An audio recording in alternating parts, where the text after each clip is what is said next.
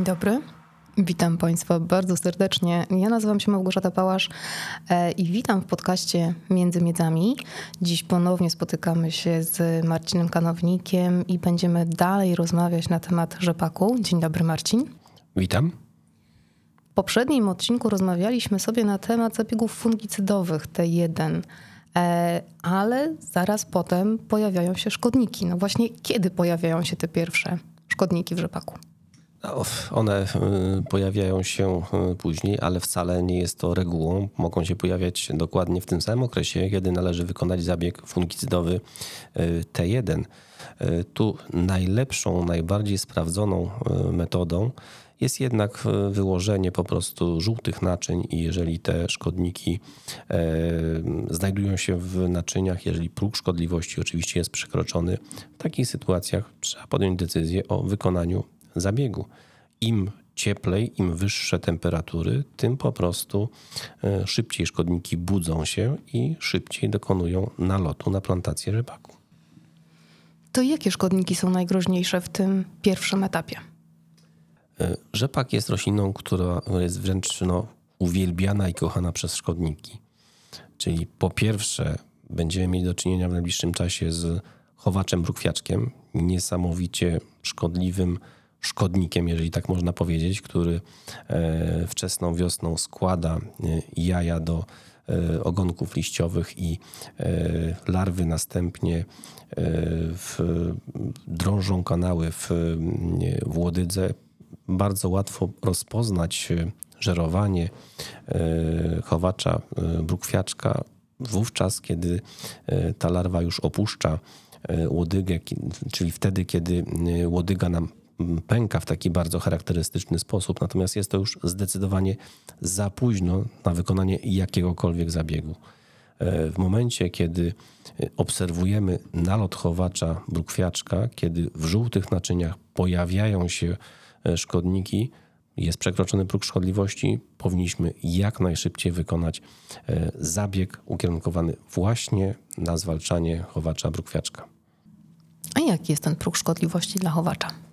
Y, dla chowacza brukwiaczka próg szkodliwości to 10 y, sztuk y, w ciągu 3 dni w naczyniu, które zostało wyłożone na plantacji rzepaku. Wówczas z całą pewnością trzeba jak najszybciej ten zabieg wykonać.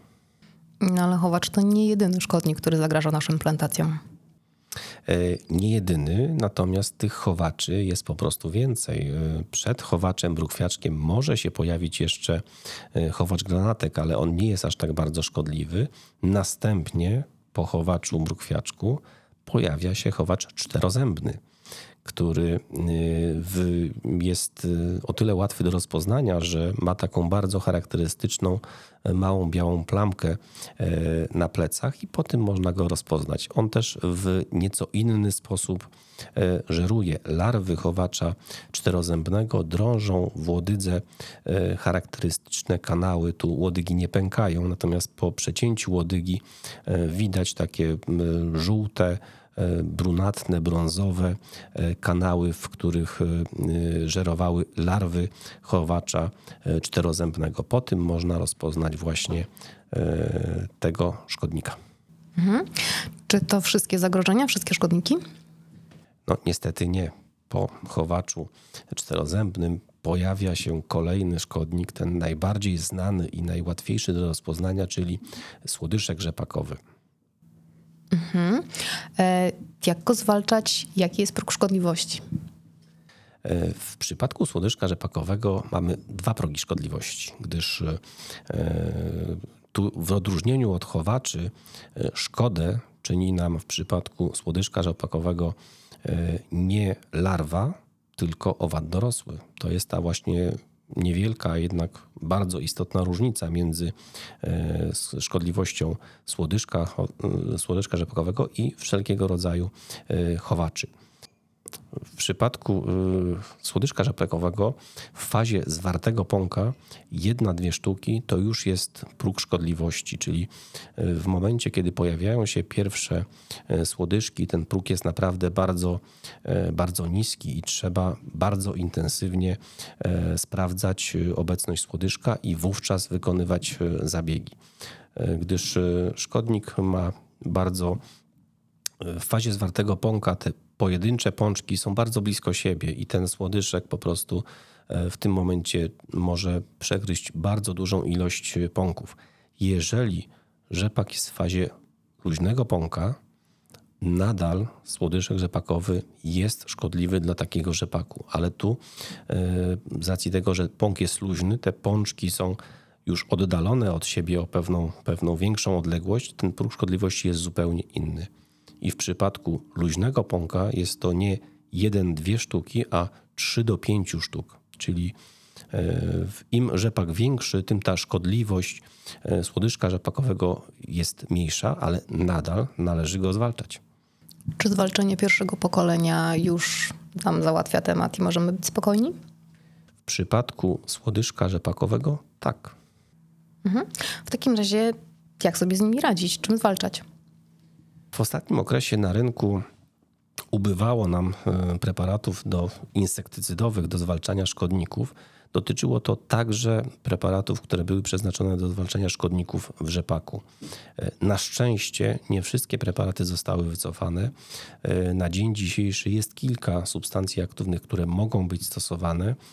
My ze swej strony polecamy kombinację dwóch substancji aktywnych, czyli po pierwsze acetamiprydu, substancji, która działa nieco wolniej, ale ten okres działania jest dłuższy i e, pyretroidu, czyli deltametryny, która ma działanie bardzo szybkie, bardzo agresywne, no, niestety krótkie, ale to ta kombinacja tych dwóch substancji po pierwsze podnosi nam skuteczność, po drugie bardzo mocno redukuje e, zjawisko odporności poszczególnych szkodników na pojedyncze substancje aktywne. Czyli jeżeli stosujemy dwie substancje aktywne, to ryzyko odporności e, szkodników, a zwłaszcza e, słodyszka rzepakowego jest znacznie, znacznie e, mniejsze. W tym momencie, jeżeli chodzi o zwalczanie słodyszka, możemy zastosować kombinację takich preparatów jak chociażby losovados, który zawiera acetamipryd i delmetros, który zawiera deltametrynę.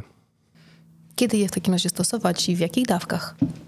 Tak jak powiedziałem wcześniej, y, nie można określić y, tego terminu stosowania nie wchodząc na plantację, nie wchodząc na pole. Czyli jeżeli wyłożyliśmy naczynia, jeżeli w naczyniach y, są słodyżki, owady dorosłe, jest przekroczony próg szkodliwości, przypinamy opryskiwacz, jedziemy na pole, stosujemy 0,2 losowa dosa i 0,05 dziesiątych y, delmetrosa. Czy w takim razie na zabiegu delmetrosem i losowadosem i zwalczaniu słodyżka kończymy ochronę insektycydową?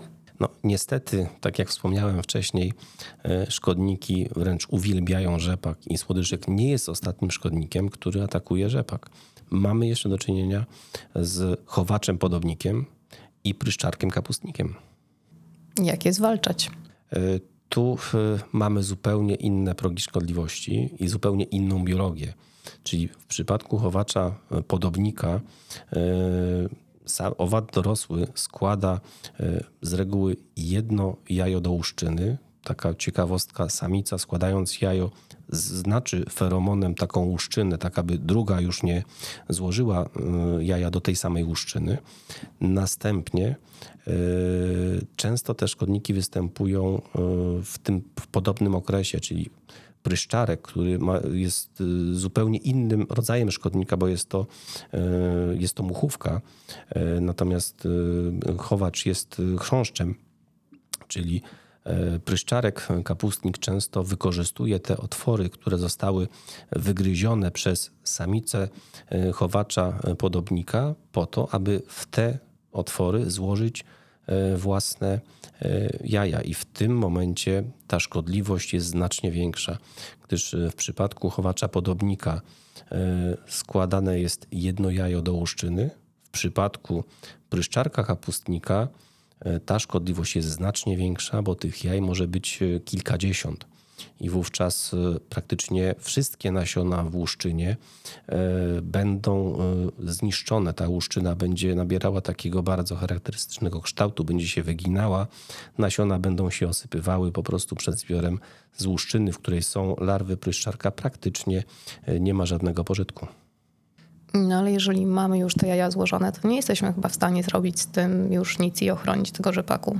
Niestety nie jest już za późno, gdyż na rynku na dzień dzisiejszy nie ma preparatów, które miałyby aż tak silne działanie, aby zwalczały e, larwy, które są wewnątrz łuszczyny i tak naprawdę to łuszczyna chroni, e, chroni je przed dostępem do, e, przed kontaktem z substancją aktywną. Dlatego zabiegi ukierunkowane na zwalczanie zarówno y, chowacza, podobnika, jak i pryszczarka kapustnika, one muszą być wykonywane znacznie wcześniej.